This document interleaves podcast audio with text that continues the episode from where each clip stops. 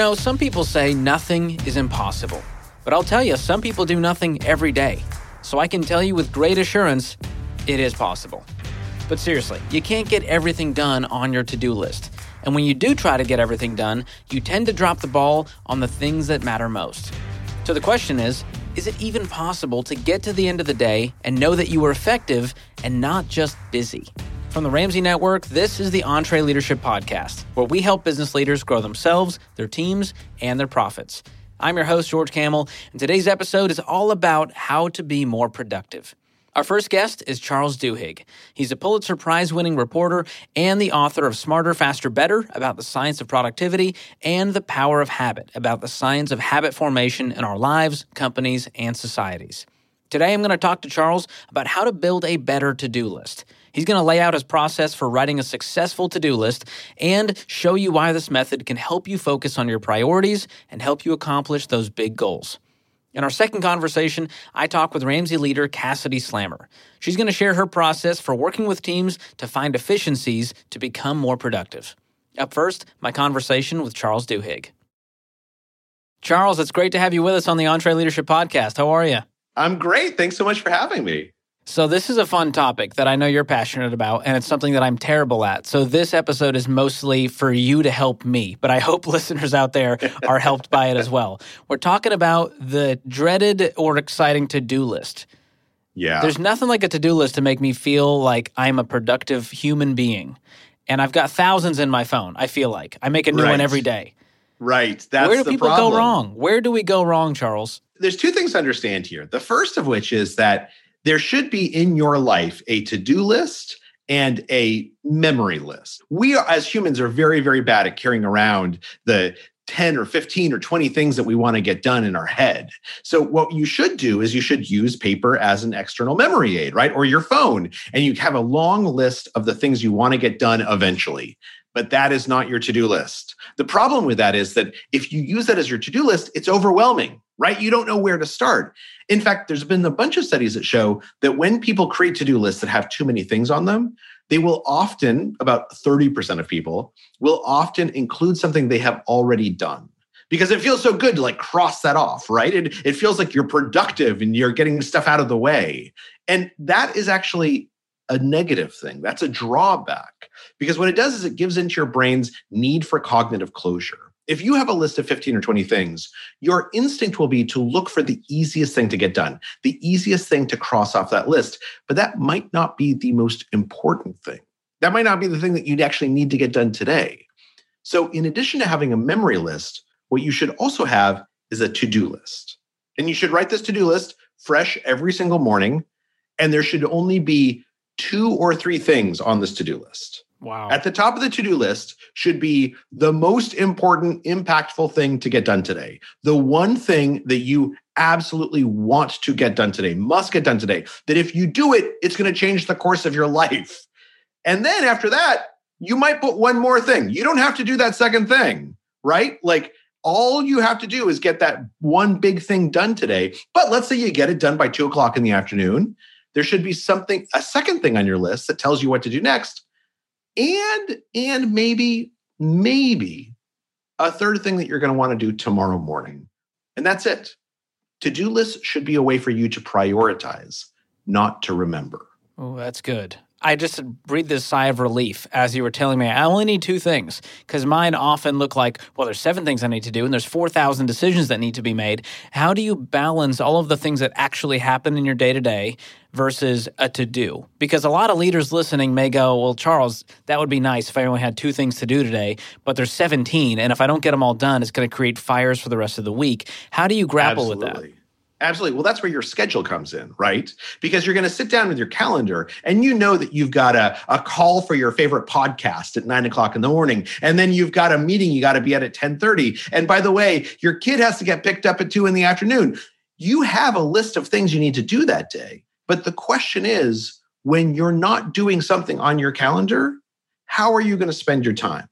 Are you going to spend it canceling that magazine subscription because you know you really should cancel the magazine subscription? I mean, it's going to save you like $12 a year.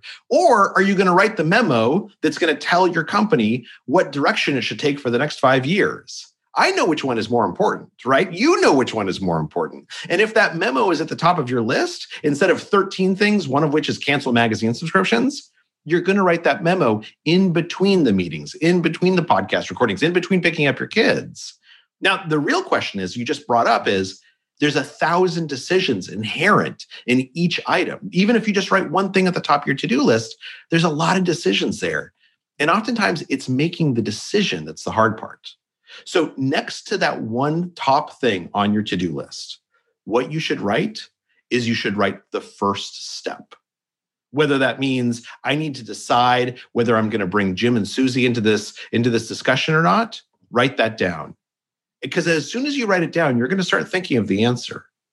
And then write the first, not only the, the first decision you need to make, but also the first step you want to take.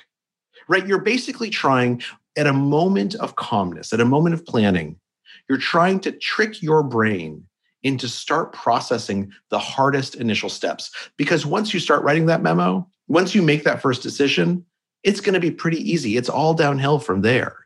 It's the resistance to that first step that we have to get over. And the easiest way to do that is to just plan it ahead of time and then let it unfold. Wow, that's powerful. Yeah, most leaders, like you mentioned, they want to do the small tasks, the easy ones, really fast, and then they feel really good and productive, and they procrastinate on the big one. How do you get those priorities done when it feels overwhelming? You know, you've got an actionable step, but it still feels like, well, I don't want to do the big one first, Charles. That's not how my day is going to go. So I'll, I'll tell you how I do it. So every night before I leave my office, before I go home, I take out an index card and I write down for the next day the number one thing that I want to get done. And then the second thing that I want to do if I get number one done, but there's no pressure to do it. And then I write down a third thing that I think the next day is going to be my top priority, just in case the day goes amazingly well and I have time for three things. And then next to that first top priority, I write down the first choice I need to make and the first step I've got to take. It could be something as simple as I got to write a chapter tomorrow. And so the first step that I'm going to make when I come in is I'm going to close every single thing on my computer except for the word processor. And the first choice I have to make is I have to figure out what the lead's going to be. Mm-hmm. And it's literally just sitting there. Now, I write that the night before and I come and I sit down at the end of the day, I know how the next day is going to be most impactful. I know how to prioritize. I know that it would feel awesome to cancel all of those those magazine subscriptions, right? I would save 12, maybe $24. Amazing. But I know what's going to be most impactful. Everyone listening to this, they know what's going to change the game. They know how to move the needle. And so because I don't have to spend the time and effort to do it right away, if I do it the day before, the evening before I leave my office, then I have this chance to kind of plan out the next day. And my brain starts working on it overnight. So by the time I get to my desk the next morning and I know that that index card is sitting there right on top of my keyboard, I've already been thinking about that choice. I've already been thinking about that first step. I've been asking myself, is this the most important way to spend my day?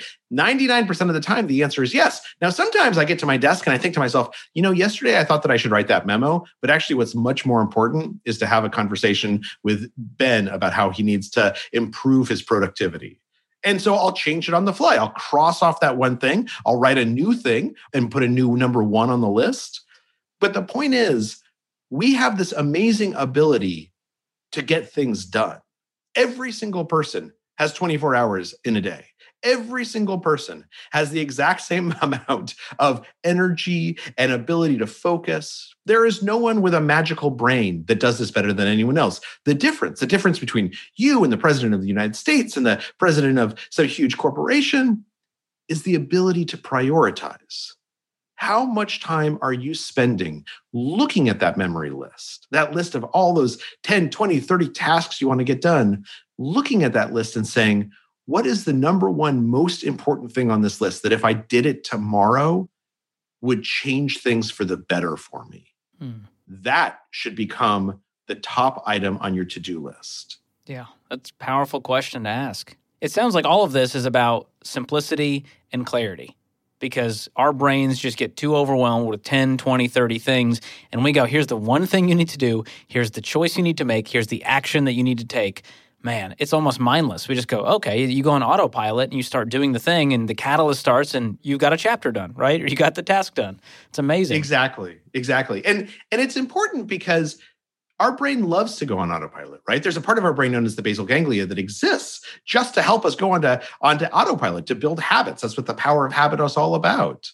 But what's important here is to, to recognize that the most powerful thing, that the number one productivity app throughout history has been deeper thinking right? If you look at everyone who's been successful it's they're not successful because they somehow get more done during the day or they find extra hours. They're more successful because they think more deeply about the choices that they're making particularly when thinking is hard particularly when you've got phone calls coming in and your kid needs to get picked up and you've got 10 things you ought to be thinking about. There are people who have trained themselves in mental habits to stop and say what is most important?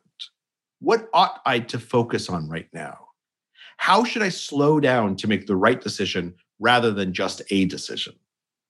And everything we're talking about is about teaching yourself to think more deeply about the choice you're making, not filling up a to do list, but rather looking at a memory list and saying, what is the number one most important thing? How can I get myself to think more deeply about how to spend tomorrow in the most impactful way rather than just spend tomorrow doing as much as I can? Yeah, it all comes down to that mental discipline. And that can be very difficult in an increasingly distracted culture when it can be hard to focus on any one task for more than 30 seconds. And we're seeing, you know, content is everything, everything's getting shorter. We want our emails shorter. We just can't get deep into any one thing. It can be very difficult. And so that's something that leaders listening, they need to work on that. Well, and if you think about it, what's interesting is there's a lot of ways to say it's too bad that our society is getting more short attention span and more focused on like, you know, quick changes. But it also means that those of you who can think more deeply, it's a competitive advantage. It's more of a competitive advantage. Yeah. If you want to win, your secret superpower is the ability to focus. And the more we train ourselves to focus, the more that focus becomes automatic, right? Because instead of having a list of 30 things I want to get done, I create a list of only one or two or three things I want to get done each day. That's a superpower that puts you at an advantage to everyone else. Yeah, that's a good reminder. So you wrote The Power of Habit and you also wrote Smarter, Faster, Better. And I'm curious as to what you found the relationship of goals and habits and to do lists. Do they work together? They can so there's a couple of different things you mentioned there, right? Habits. Habits is when our brain goes on autopilot. That's when we stop making decisions and we just do things. And for a lot of things that's really really useful, right? If you're if you're plowing through emails, it's great to be in that habit where you can just like hit boom boom boom, reply reply reply because you know you got to like get those things out the door. You don't want to think too hard about any one of them. It's just going to slow you down. But then there's also these questions of productivity, these questions of making deeper choices and better choices. And that gets to goals. You know, one of the things that's really interesting about goals is that we tend to use this word goal to mean all kinds of different things. Uh, my goal in, in getting in my car is to get to work, but also my goal in going and exercising is to run a half marathon. And also, my goal is to eventually become president of the company, right? Goal is a word that can encapsulate so many different things the same way that our brain has this instinct to go on autopilot, we also have an instinct to look at short term goals. We know this. It's an evolutionary trait, which thank goodness it exists because it helps us become successful folks, but it also blocks our success at some point. And so the other question I think to ask yourself is how much time are you spending thinking about your long term goals? So, one of the other things I do, I mentioned that I create a brand new to do list for the next day every single day before I leave the office, right? I put it on an index card. It takes like you know 25 seconds. Then at the end of the week i look at all those index cards and i try and figure out if i look at the top goal on each card how much does that correspond to what i actually want to get done? How much does that number one to-do list item correspond to my long-term goals? Now if you do this what you'll find is that actually it only corresponds like 50% of the time right? You can fill up that to do list with a bunch of stuff that has nothing to do with where you want to be a month from now, or a year from now, or five years from now.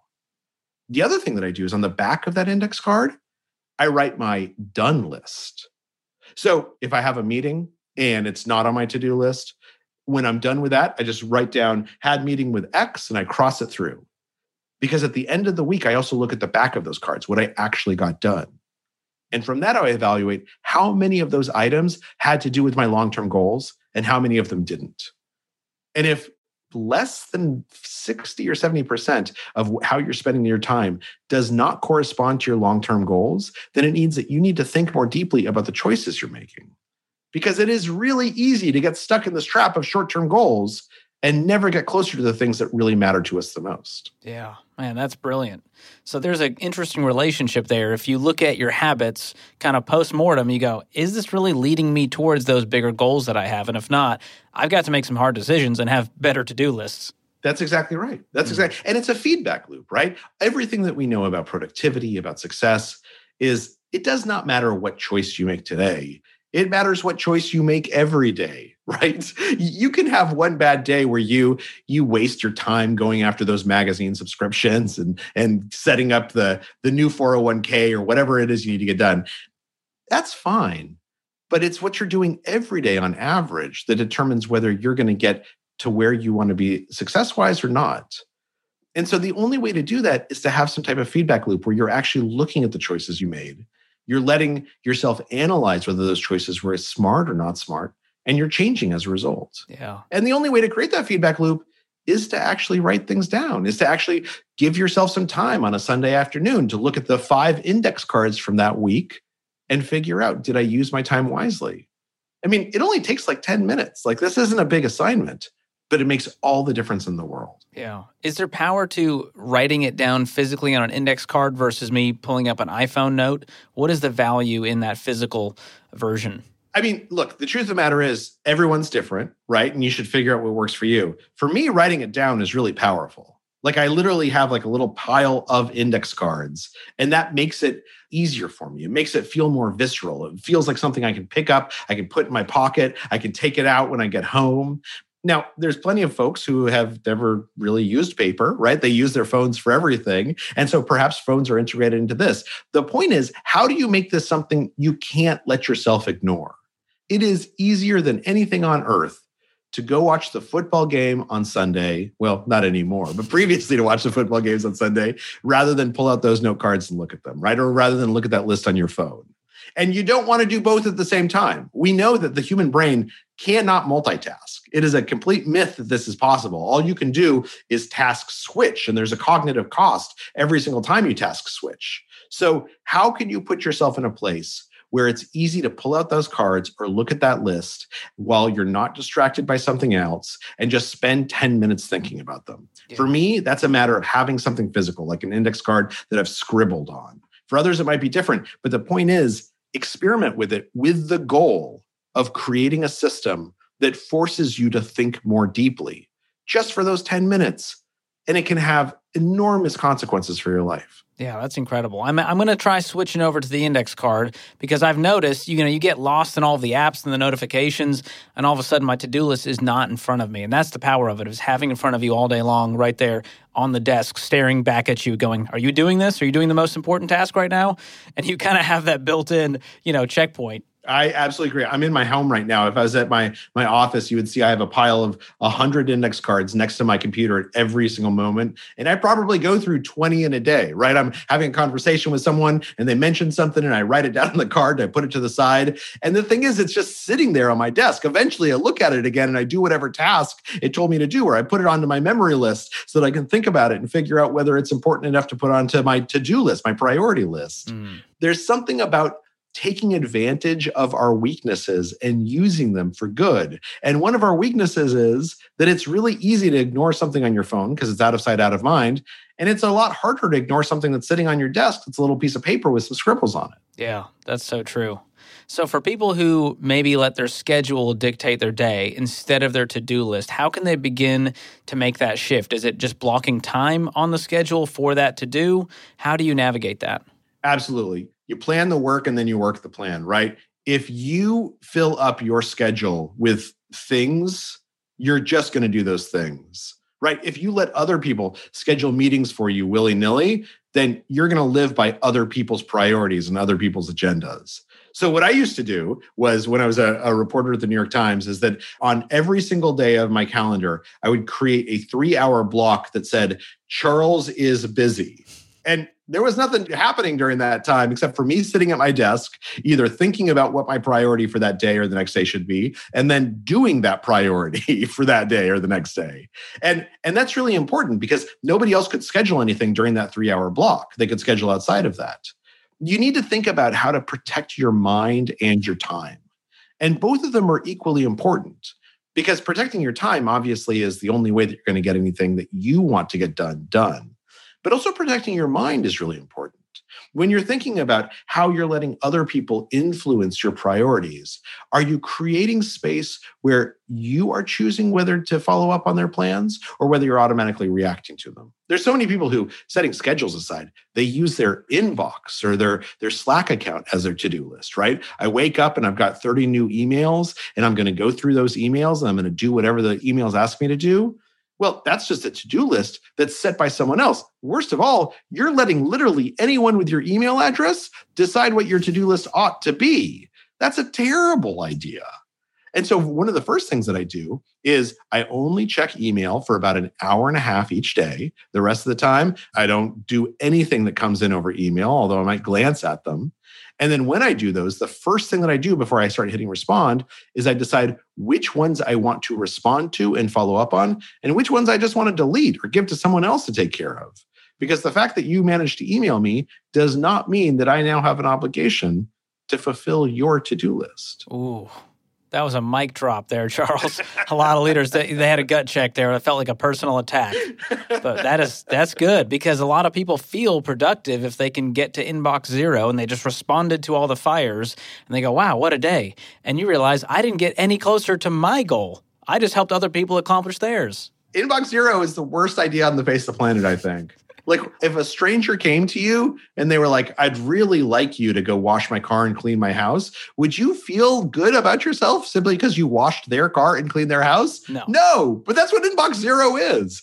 The, the best inbox zero is just to hit delete, delete, delete, delete, or to put it into some folder. I have a special folder on my um, email called AA to do. And if something comes up and I feel bad hitting delete, a, a note from someone that I met 20 years ago, a friend of a friend of a friend asking for a favor, I take it and I look at it and I put it in that folder AA to do and then I never ever open that folder ever again. Because I understand good. that it's a priority for you, but it's not a priority for me. Yeah. And it's not fair to expect it to be a priority for me. Now, that being said, for instance, I respond to every single email that I get from readers. So if a reader sends me an email with a question about habits or about anything else, I will respond to that. That doesn't go into AA to do, that goes into something called reader emails. And once a week or once every 10 days, I sit down and I've scheduled an hour and a half. Then I go through those emails and I respond to readers' emails, but I don't respond to them when they come in. I don't respond to them according to the universe's scheduling. I respond to them based on my scheduling. So it doesn't interrupt me. It's something that I look forward to rather than being an inconvenience. Yeah, that's powerful. So, as we wrap here, Charles, a lot of people are rethinking their to do list now and they're going, all right, I got to go buy some index cards. I got to do this thing right because I want to be more productive and I want to get to my vision and to my goals. What is the first thing that you would recommend as we begin to create that effective to do list? So, the first thing is just come up with a system, a, a daily practice of sitting down and asking yourself, what is the most impactful thing I can do today? And write that down on a list, on a piece of paper, on an index card.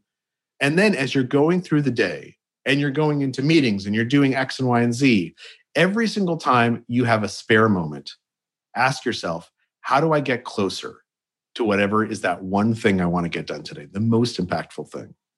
And then the second thing you can do is just create a practice for yourself. It can be once a week, it can be once a day of sitting down and trying to figure out what is the biggest goal I can think of? What is the biggest goal I can think of for today? What is the biggest goal I can think of for this week, for this month? If it's 30 days from now, or if it's seven days from now, and I've gotten X done, what would make me proudest? What should I fill in that X with that's going to make me feel like I am awesome? And then figure out how to make that happen don't congratulate yourself on simply getting through 30 40 different tasks and you know knocking them off congratulate yourself and start rewarding yourself change your frame of reference to focus on the things that matter and on creating time for yourself to think about the things that matter. Most of us, when we make mistakes, it's not because we're dumb, it's not because we're, we're lazy. We make a mistake in prioritization because we just haven't created enough time for ourselves to think about what we ought to prioritize.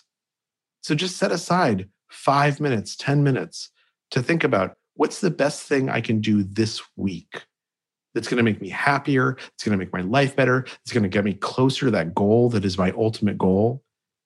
And then put that at the top of your list. And even if you just chip away at it for 20 minutes a day, at the end of the week, you're going to be closer than you were before. And at the end of the month, you're going to have it done. Mm.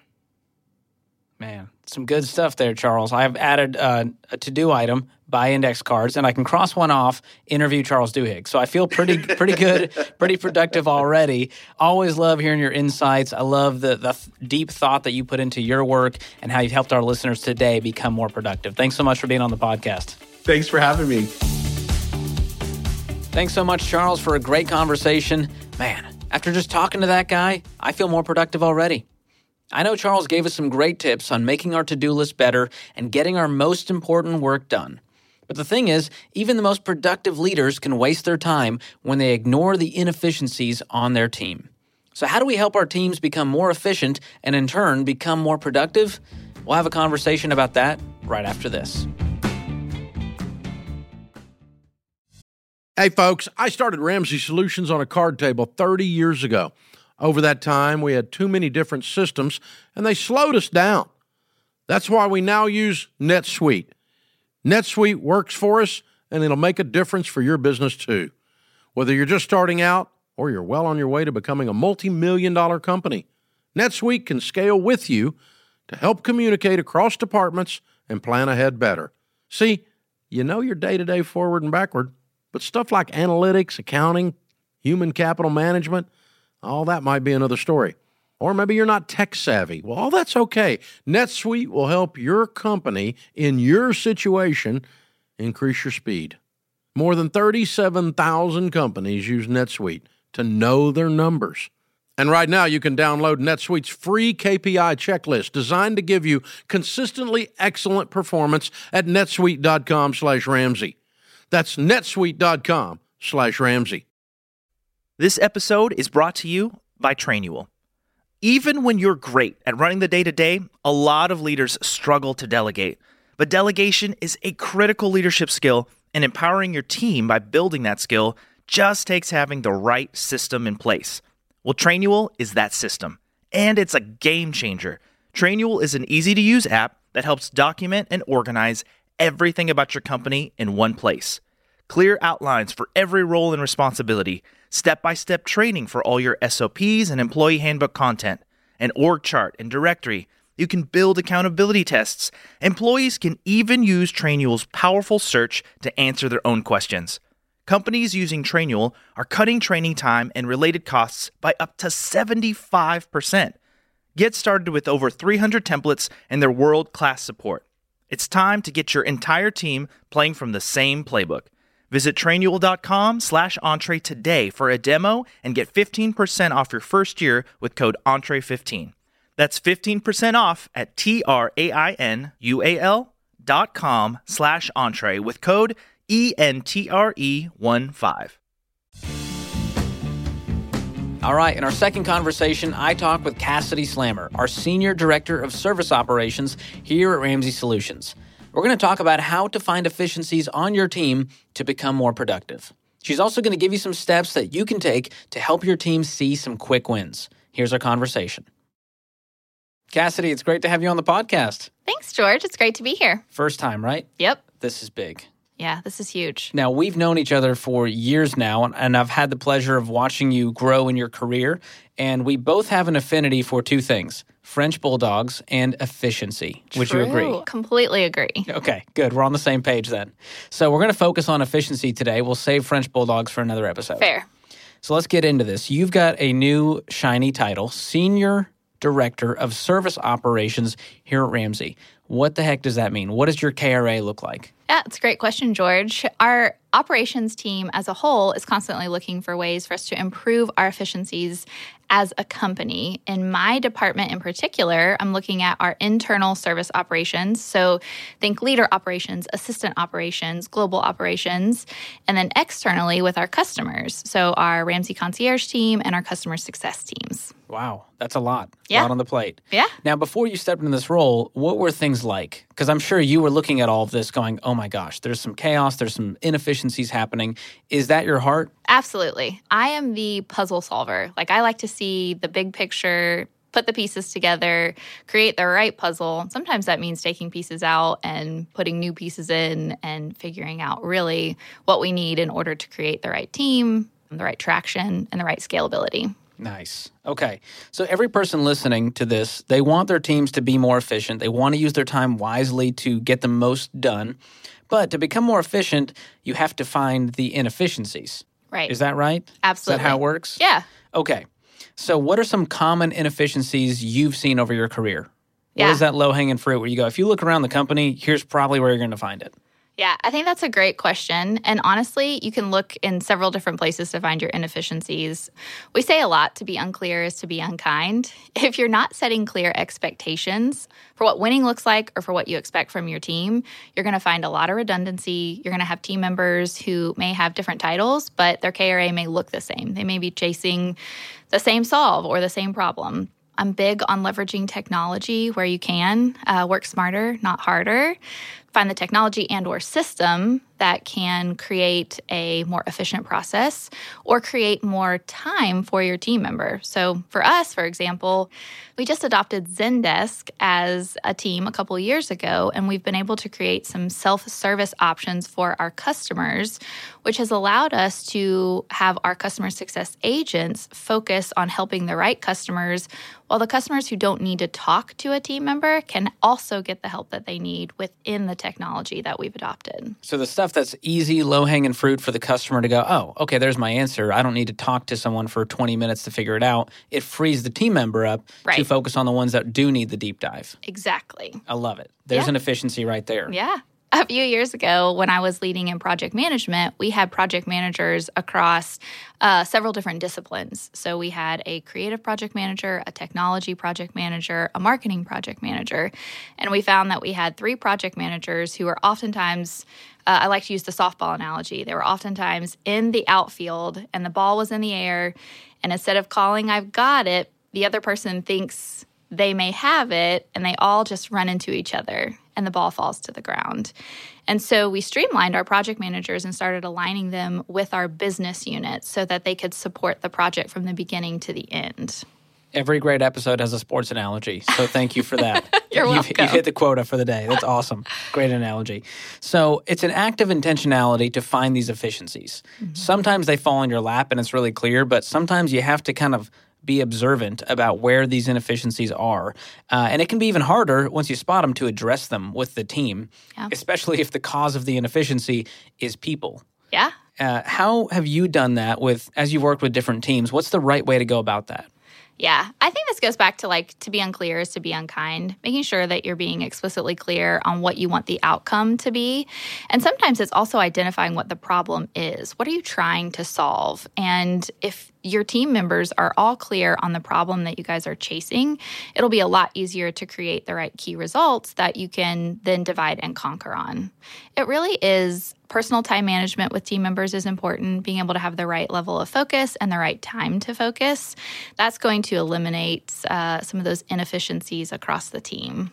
Yeah. And I've seen some of this in my time here where we go, hey, are we meeting just to meet because we like to hang out with each other? Is there a purpose here? What's the end goal? And even things like processes and systems and documentation, we've gotten really good at that in the past year. Uh, we've created this intranet called Ramsey Central. Our team members can go to find things Yeah. instead of emailing, guessing, wasting a lot of time trying to find a Word document somewhere. They know exactly where to go to find it. Or you, as the leader, go, oh, that's in Ramsey Central. You can go there. Yeah. And you uh, you support them in their journey to find yeah. it. Yeah, it's leveraging technology. It's uh, making the information available to whether it's your team member or your customer, um, making it available to their fingertips, making it um, easier for them to access without adding more people to the team or really like without bogging down a system in particular. It's just creating the right system or adopting the right system.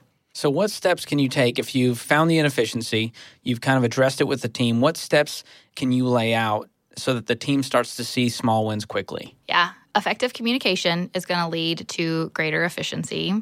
The time management, personal time management, is really important in that.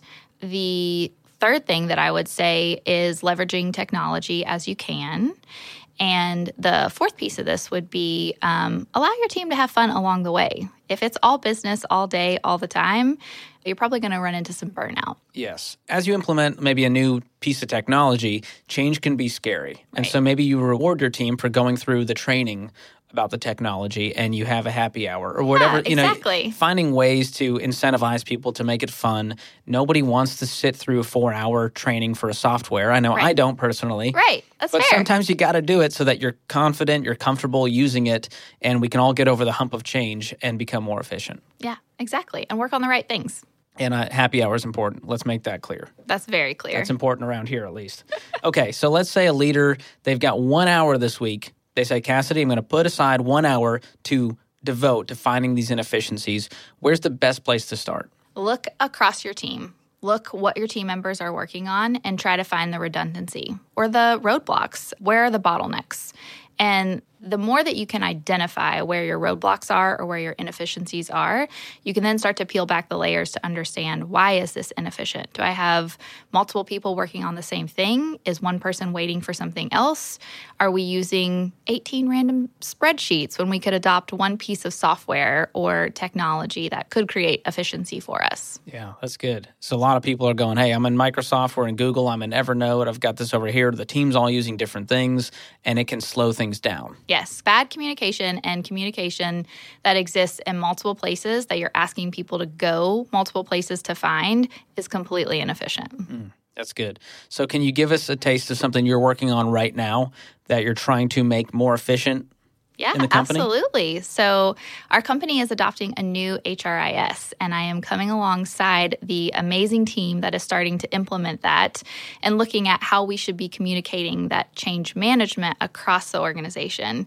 And if we don't do it in the right way, you have to figure out who you need to collaborate communication with and then who you need to cascade information to. And if we don't cascade the right information to the right people at the right time, we're going to adopt a new piece of software and we're all going to be fumbling over each other. Yikes. So, yeah. Or worse, no one's even using it. Correct, which would be a huge miss. So, for those that aren't hip to the lingo, I know I am. What is an HRIS? It's a human resource information system. Wow. Four words that somehow are just incredibly boring, but it's very important. Yeah, it's really If you're in important. HR, you're like, whoa, whoa, this guy doesn't get it. It's amazing. And Yeah, it really does true. encapsulate a lot of different things that we do Correct. with different pieces of technology, and it puts them all under one simplified roof. Is Yeah. that right? Yes, uh, you're exactly right. It is the definition of leveraging technology to create efficiencies across your organization. I love it. Well, I'm really glad there's smart people like you who think this way, who live and breathe this stuff, who are super passionate about finding those efficiencies.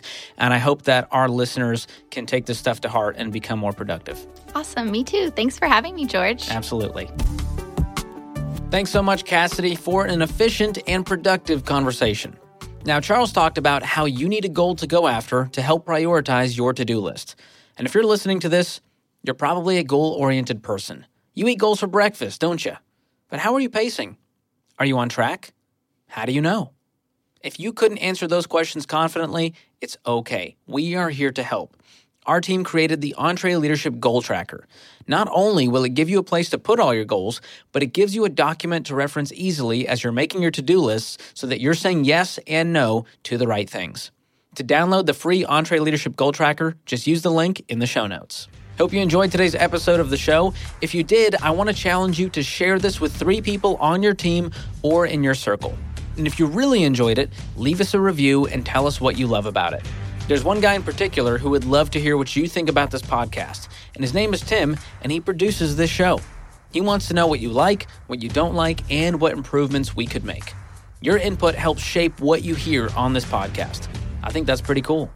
So go ahead and use the link in the show notes to connect with our fearless producer, Tim. If you want to keep up with us on social media, you can follow us at EntreLeadership. This episode was produced by Tim Hull, edited by Jacob Harrison, and mixed and mastered by Will Rudder. I'm your host, George Kamel, and on behalf of the entire EntreLeadership team, thanks for listening. Until next time, keep learning and keep leading.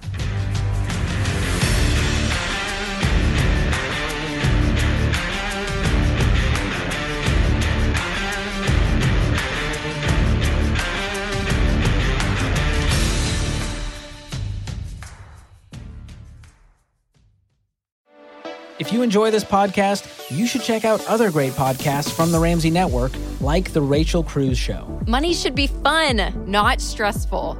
I'm Rachel Cruz, and I'll show you practical tips on how to save money in your everyday life and get out of debt even faster on The Rachel Cruz Show. I'll show you that you can take control of your money and create a life you love. Listen to The Rachel Cruz Show wherever you listen to podcasts.